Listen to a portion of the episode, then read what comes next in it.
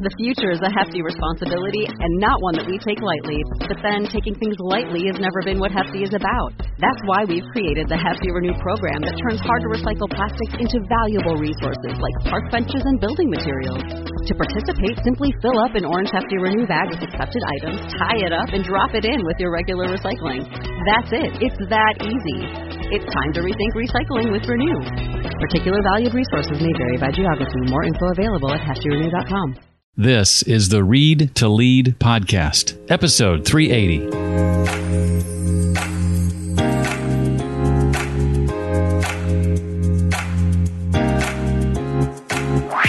Better to run towards what you want rather than to run away from what you fear. And often what we want and what we fear are one and the same. But we get into our comfort zones and it's really easy to just say, I'll just stay with the status quo. I won't push myself to go outside of my comfort zone. Do your employees approach each workday with a want to or have to mindset? What might be possible if they embraced their jobs as a noble calling?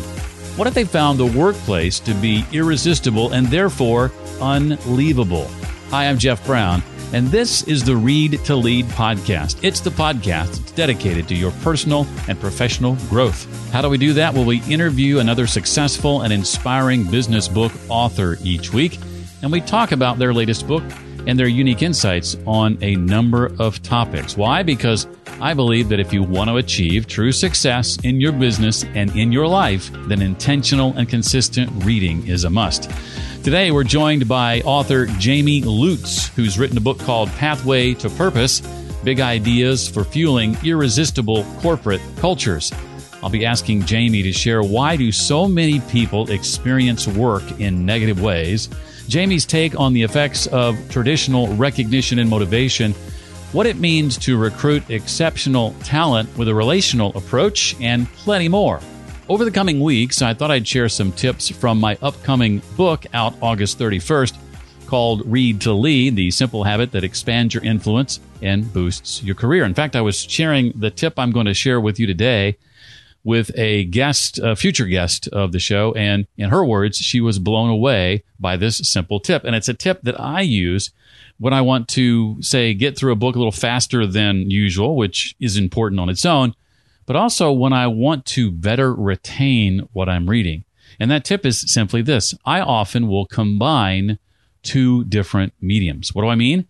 Well, uh, I think back to the book I first tried this with. That was Brendon Burchard's High Performance Habits, which is a great book I highly recommend, by the way. And I had a physical copy of that book and I decided to also order. I have an Audible monthly subscription anyway, so I get to choose a book with my Audible account every month. So I got the Audible version of Brendon's book and I let Brendon read it to me as I followed along. And there's something that happens with many of us as adults when we read to ourselves is we greatly slow down the process because we do this thing called subvocalization, right? Where we, in our minds, we sound out every single word. We were taught to read out loud and, and, and for good reason when we were kids. But when we continue to do that on into adulthood, it means it can take forever. It can be a slog to get through books. And I find that one of the ways I can sort of kick that subvocalization habit, which is still hard, is have the book read to me. Now, you may be thinking, Jeff, I don't know if you realize this, but each word is being said out loud when you listen to it. Yes, that's true. You're exactly right. But with an audiobook, we can speed it up, can't we? And I'll often speed it up to 1.5 or 1.75 or maybe sometimes even two times speed. And we can do that because we can listen and comprehend far faster, far speedier than we can sound out those words. And so not only do I get through books faster, but because I'm consuming them two different ways simultaneously, I'm hearing the message and at the same time seeing the message on the page. I find that I retain what I read far more readily. Now, there's another side benefit to this. I have tried to learn as I read to not take notes until I've at least finished a section, optimally an entire chapter, then actually take written notes. Uh, in the interim, I will make marks in the book like a star for something important or maybe a question for something I'm not sure I understand or I need to research further or maybe it's something I don't agree with potentially. And then maybe a cue for a quote that I want to uh, go back to. And I find that, you know, making these marks is easier to do when you're listening to the book and following along at high speed because that's all you have time to do. So it keeps me focused on following along and just making those markings for now, knowing that once I finish a chapter optimally, I'll get back and, and take more deep, intense notes. If you haven't tried that, again, I highly recommend it. Listen to a book at one and a half or 1.75 or two times speed while you're following along with either the physical or ebook version. And I think you'll probably see the same results that I have. It's a lot of fun too. Hey, for a limited time, you can pick up my book, Read to Lead, The Simple Habit That Expands Your Influence and Boosts Your Career for 40% off from my publisher. To find out more about this and to get $500 in bonuses when you pre-order, just go to readtoleadbook.com. You'll be shown a number of retailers to choose from, but when you choose Baker Publishing, you'll get that 40% off. Oh, and by the way, they'll send you an autographed book plate from me and Jesse, my co-author, to go in your book. Again, that's readtoleadbook.com for tips like what I shared today and so much more. Jamey Lutz is a noted author, speaker, and facilitator with expertise in the disciplines of organizational culture change, customer loyalty, and employee engagement. He currently serves as managing director of service excellence with ChenMed, a healthcare company committed to transforming care of senior citizens in the neediest populations. He previously worked in numerous leadership and performance excellence roles for the Orlando Magic, Ritz Carlton Hotel Company, Home Bank Mortgage, Forest Performance Group, and Atlanta Capital. Some big names there for sure. His new book is called The Pathway to Purpose Big Ideas for Fueling Irresistible Corporate Cultures. A delight to have you here, Jamey. Welcome to the Read to Lead podcast. Jeff, I am delighted to be here. I've been a huge fan of your show for a long time, and the opportunity to to be a guest myself is uh, is a bucket list item. So thank you so much. Oh, that's awesome. Uh, I don't know if you know this or not, but way back in the uh, gosh, the first few months of Read to Lead, we had Pat Williams. No, I need to go back and watch that one or listen to it. Yeah. Of course, an Orlando Magic legend in the yes. front office there. Uh, well, let's start uh, with regard to your book with a definition. How do you define corporate culture? Because I think this definition is going to kind of help set the tone for the rest of our conversation. Yeah, and it, you know there are obviously culture's a buzzword, and there's a lot yeah. of uh, definitions flying around about culture. But for me, I, I try to simplify it in the book, and and, and really, it's the collective beliefs and not just beliefs, but the collective beliefs and actions of an organization. And obviously, the employees are the ones that create that culture. Another definition that I've heard that I really like is what's really going on behind the boss's back. Because it's one thing to have a culture when you're in plain view, but what does it look like? What are your employees doing when you're not looking, when the leaders are not looking? And so, um, when you know that you've got a great culture when there doesn't have to be this iron kind of fist that's overseeing the organization at all moments. You know, I read numerous studies, and I'm sure most are familiar with the fact that so many of us are disengaged when it comes to work uh, to varying degrees. But, you know, in the beginning of your book, you talk about how work does have the potential to be impactful and rewarding. And that's really what we're all looking for. Why do so many of us experience then in such negative ways?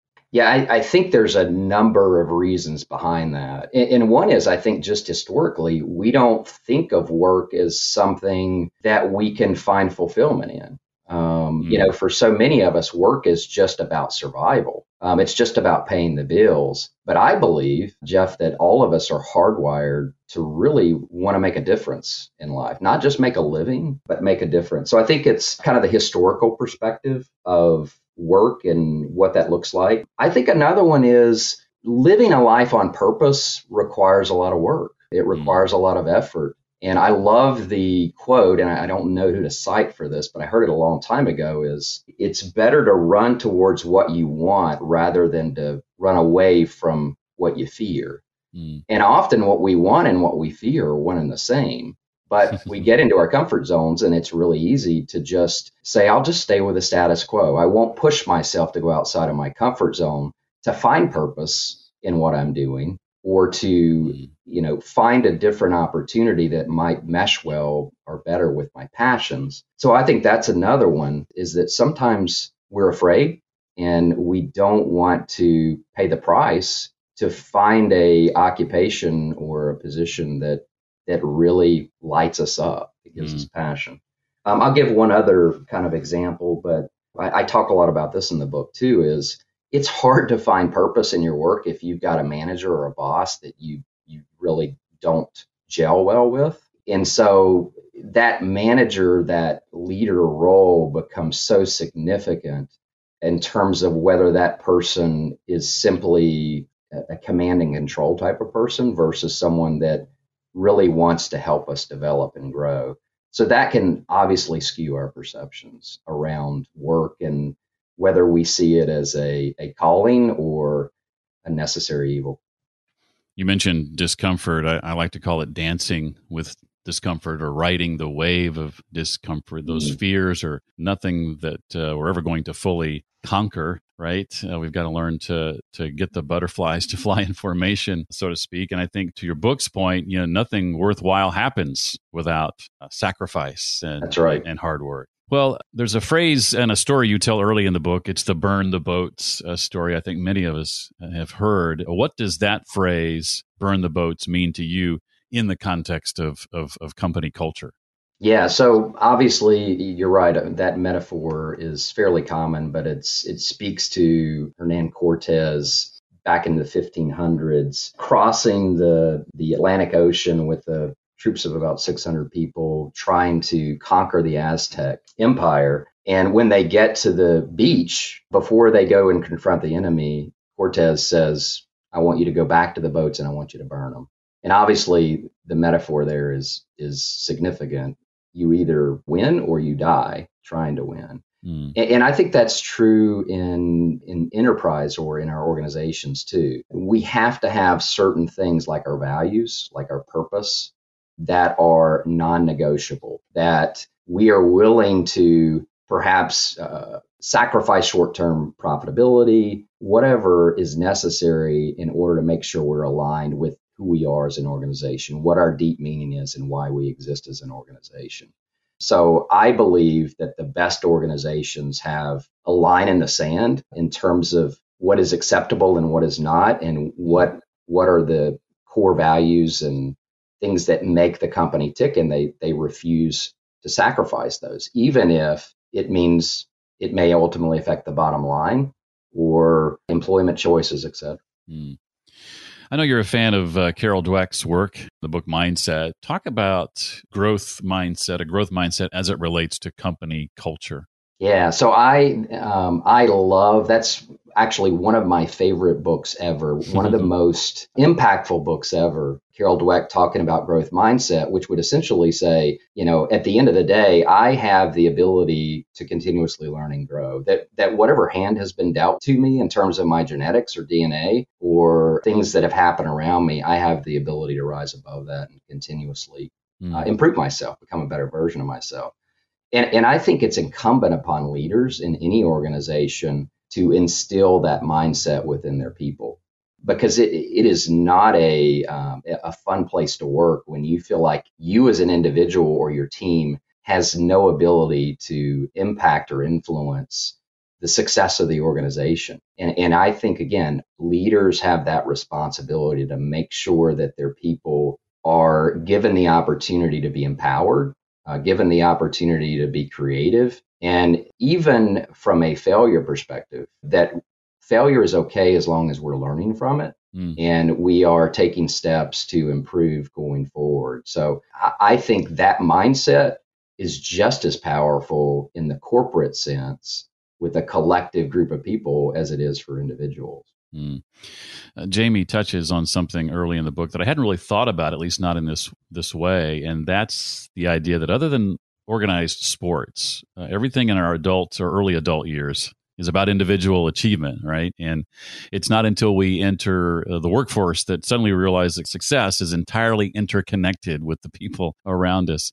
Uh, Jamey, share a bit about how uh, this manifests itself in the context of you know individual employee rock stars say versus what can be accomplished uh, as a group? Yeah to me this is a real fascinating topic because you know you're right i talk about this in the book that in our youth and in our early years it's all about hey we've got to get the grades. We got to we got to make the the right score on the standardized test you know and and that individual performance actually determines whether we go to school whether we go to post secondary school. It determines you know our job prospects etc and that is again you take that personal concept and you roll it into an enterprise perspective and it really does ring true. You know, there are what you mentioned rock stars. I can think of a situation uh, in a prior organization where I worked where we had a rainmaker, a salesperson that was absolutely knocking it out of the park.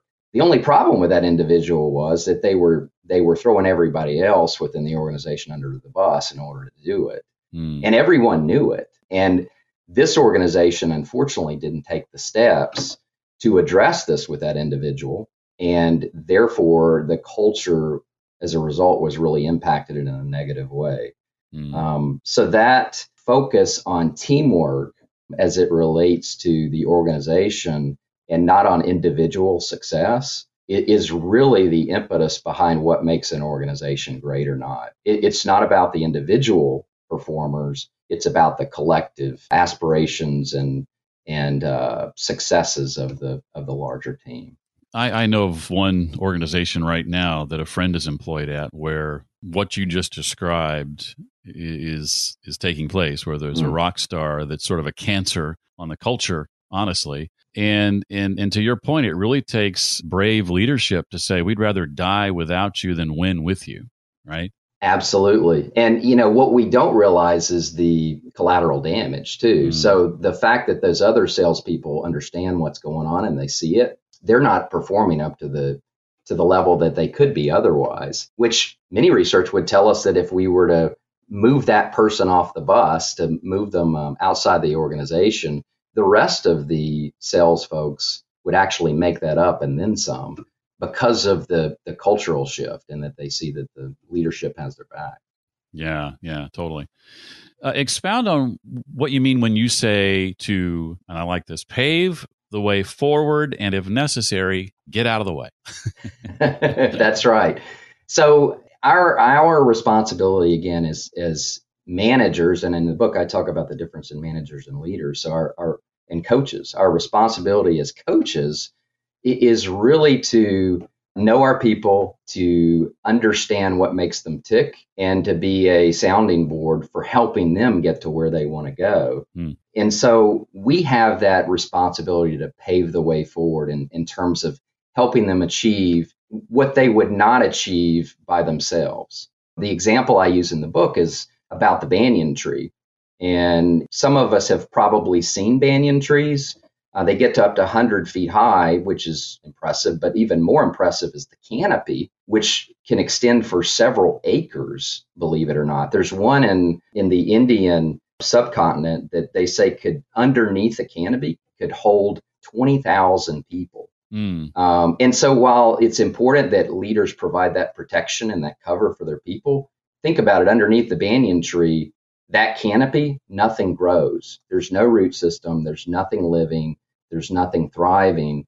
And we can, as leaders, have that impact on our people uh, in that they grow no roots. They they do not personally develop because they're they're depending on the, the leader to, to, to kind of manage and, and control everything. So we have that opportunity and responsibility as a leader to, to pave the way, to help our people get to where they want to go that they would not otherwise be able to get to. But at the same time, Hmm. Sometimes we gotta we gotta let them go, and we gotta let them um, grow their roots and thrive on their own. Something I realized uh, not long after venturing out on my own and working for myself was was that I needed consistent accountability. And so that for me involved forming or participating in mastermind groups ever since then weekly to provide that accountability that I didn't have any longer since I wasn't, you know, working as a part of a team. What what's the potential level of impact on goal realization uh, in your experience when accountability is involved? I mean, it is it is absolutely massive. I mean, think about it. We are much less likely to achieve a goal or continue down a, a very difficult track if if we don't have someone holding us accountable. Mm. And you know, and accountability really has a negative word, a negative connotation, I think, in our society. But the very best of the best performers, they want to be held accountable. We all want to know what the whether we're winning or losing, what the scorecard or the scoreboard is telling us. So, you know, research would tell us that simply having a goal is important in terms of being able to achieve it. Consciously deciding that you're going to pursue that goal is important. But the one factor that's most important, even to the 95 percentile, is that we've got someone holding us accountable to that goal. So you can't overemphasize the importance of that. Again, looking at it from an individual perspective, but from an enterprise perspective too. The very best employees find value and want to know where they stand within the organization, and, and that's that's where accountability comes in. What does your experience say or suggest is the effect of, of recognition and motivation? Yeah, and there's such a large body of research on this. It's really, really interesting. You know, the in, the intuitive part of us thinks that throwing money at opportunities or throwing money from a recognition standpoint is always the way to go. And and what we find, depending on the job, depending on the individual, it may actually de-emphasize that it may actually have a negative impact. You know, I, I love the the simple Napoleon quote that says people will die for the ribbon. And, and that's absolutely true. We all crave recognition. What's challenging and, and what is what we have to be cognizant of though is is what is that recognition? And in many cases, Jeff, the, the recognition is simply uh, acknowledgement for a job well done. It, it's a personal handwritten note from the leader. I mean, there are a number of things that actually have uh, a significant more impact than than money. Mm. And you know, again, uh, there's a particular study that would say 75% of the people in the in the research indicated they would be willing to take a significant pay cut in, in order to have a job that they found purpose in, that they that they could identify with is aligned with their personal purpose. You know, recognition is absolutely essential in any organization. We all crave that as individuals, um, but it's not always money. Um, it's not always money that motivates us. And money may motivate uh, individuals in the short term, but certainly not in the long term either. So I think we have to, it goes back to the idea of we have to know what drives our people and, and we have to be committed to serving them and recognizing them in such a way that it motivates them versus just helping them financially. Um, mm. So I mm. think that's a really, really important distinction. Yeah, I've read studies in, in the not too distant past with regard to income that suggest that once you know an individual gets past about seventy five thousand dollars, any increases in income is is negligible on on motivation. In, in my work history, one of the favorite things uh, I recall when it comes to motivation were those handwritten notes. Mm-hmm those notes my boss wrote me in his own handwriting that nobody else knew anything about. Um, I mean, I, I, enjoyed, you know, public recognition too from sure. time to time. Of course. But I really appreciated when he took the time to write that handwritten note, put it in my mailbox, and he and I were the only two that that knew about it. There was just something special about that. Absolutely. Yeah. And, you know, just to add to that real quickly, the litmus test to me is really just to ask ourselves a, job like um, working in a factory on an assembly line, mm. which is a noble profession. A lot of people do it and it's great. But I would prefer if, if you were to give me 50% more in income for working on that assembly line versus the ability to, to be creative and innovative and, and do the things that I'm passionate about, I wouldn't hesitate to take the significant pay cut mm. to to be able to have that creative side of me come out on a regular basis. So money is always important. You have to at least meet the the minimum standard for that role for that position. Um, but it does have uh, a sliding scale of, of impact over time.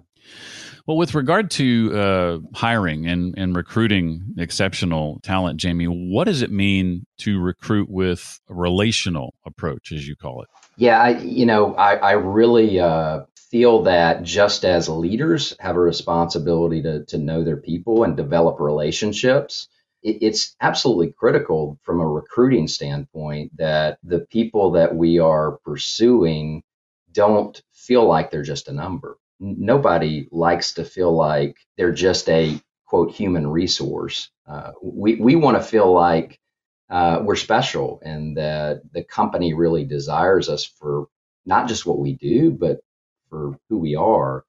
And so I think recruiting from a relational perspective or approach is, again, getting to know that person, but also selling the overall purpose and values of the organization. So, you know, you can hire the most technically savvy uh, expert in any given field, but if they're not aligned with your culture, uh, it's not going to end well. Mm. Um, and so I think as as leaders, it's incumbent on us again to to understand what's most important to the people that we are recruiting and, and interviewing that that they that we know they can not just do the job technically but they're going to be in alignment and a good fit for our organization as it relates to the culture. Hmm. well jamey i've got a couple of questions that aren't directly related to your book that i want to ask you about. Uh, but before i do that anything else that i didn't ask that you want to make sure we know about with regard to the book you know, the only thing I would emphasize again is kind of the genesis of the entire book is understanding that work can be so much more than just about making a living. Uh, research tells us we spend 35 to 40 percent of our adult lives at work. And, and so we want to make that count. We all want to be able to look back someday and know that we had a significant impact, that we were a part of something larger than ourselves. And this book is really focused on helping leaders kind of develop that mindset within their teams and within their people. Because we all want to look back again someday and and know that we made a difference. We didn't just make a life but we made a we made a difference.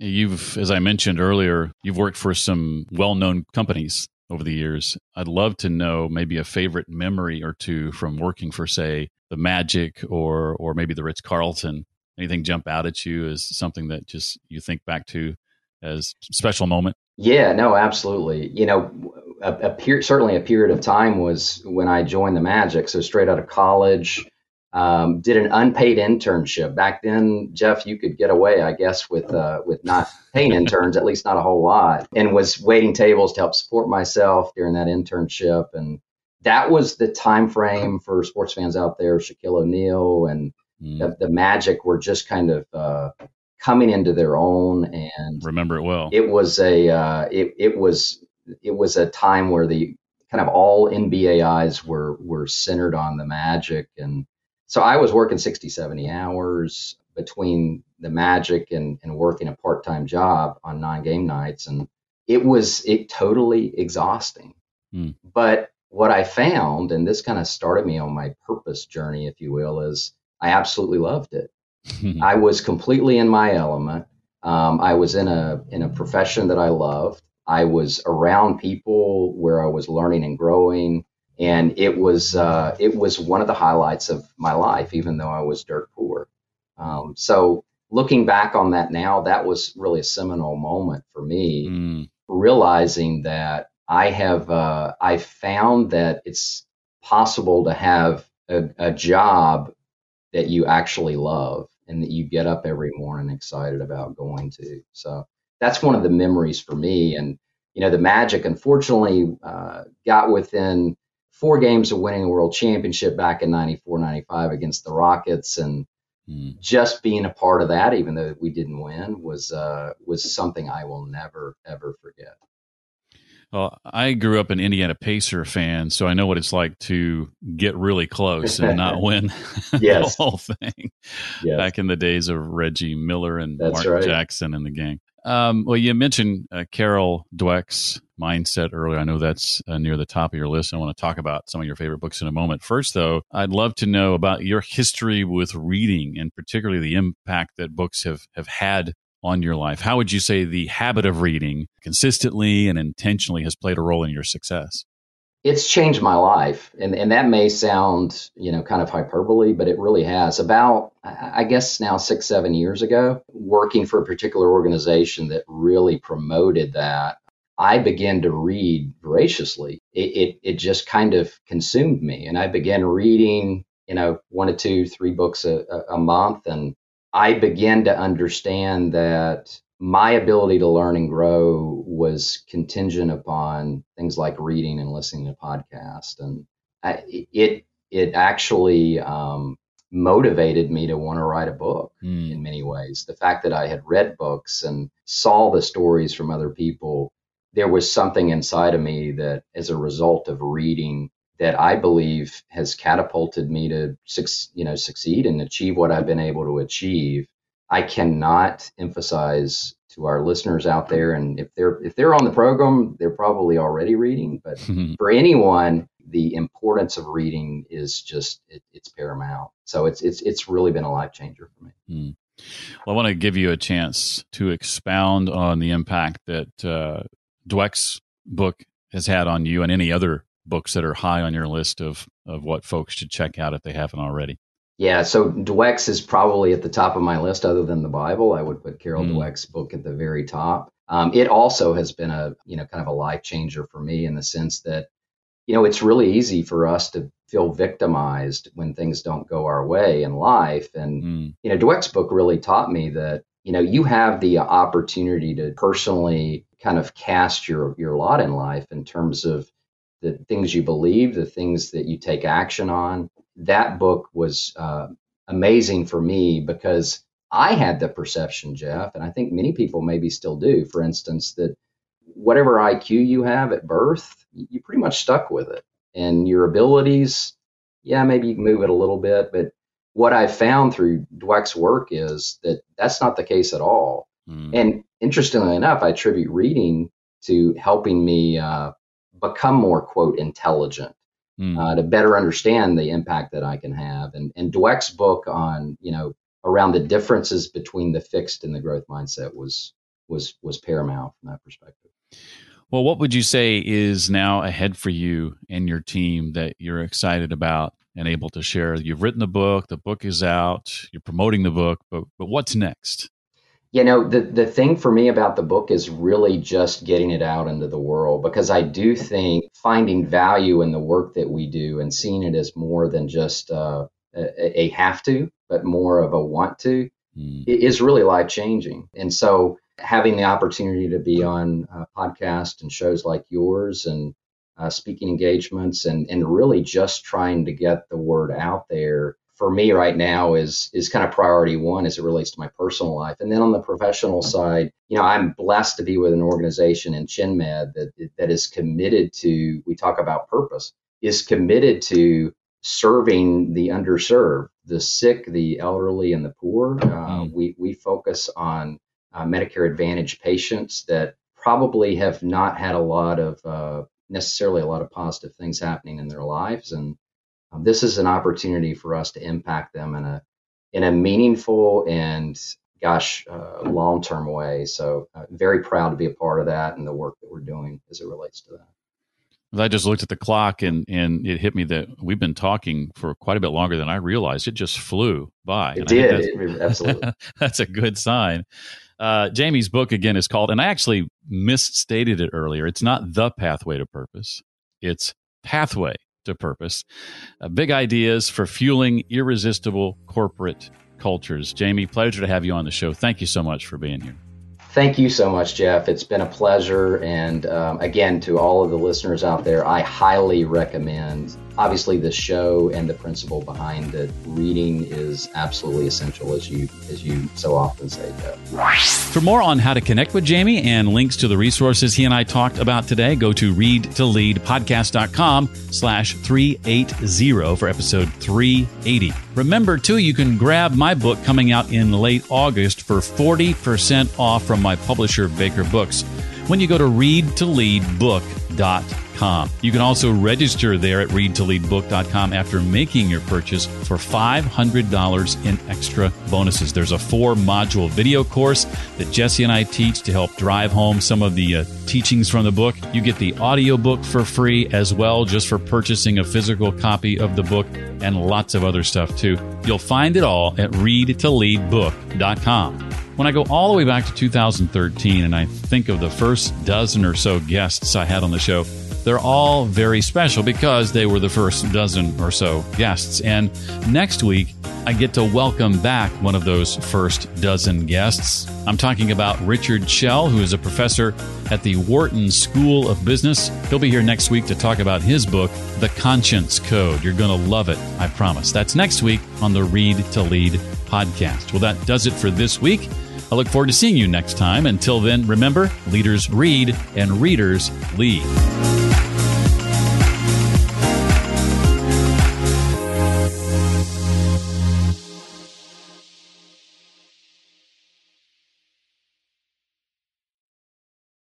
Say goodbye to your credit card rewards. Greedy corporate mega stores, led by Walmart and Target, are pushing for a law in Congress to take away your hard earned cash back and travel points to line their pockets. The Durbin Marshall credit card bill would enact harmful credit card routing mandates that would end credit card rewards as we know it. If you love your credit card rewards, tell your lawmakers hands off my rewards. Tell them to oppose the Durbin Marshall credit card bill.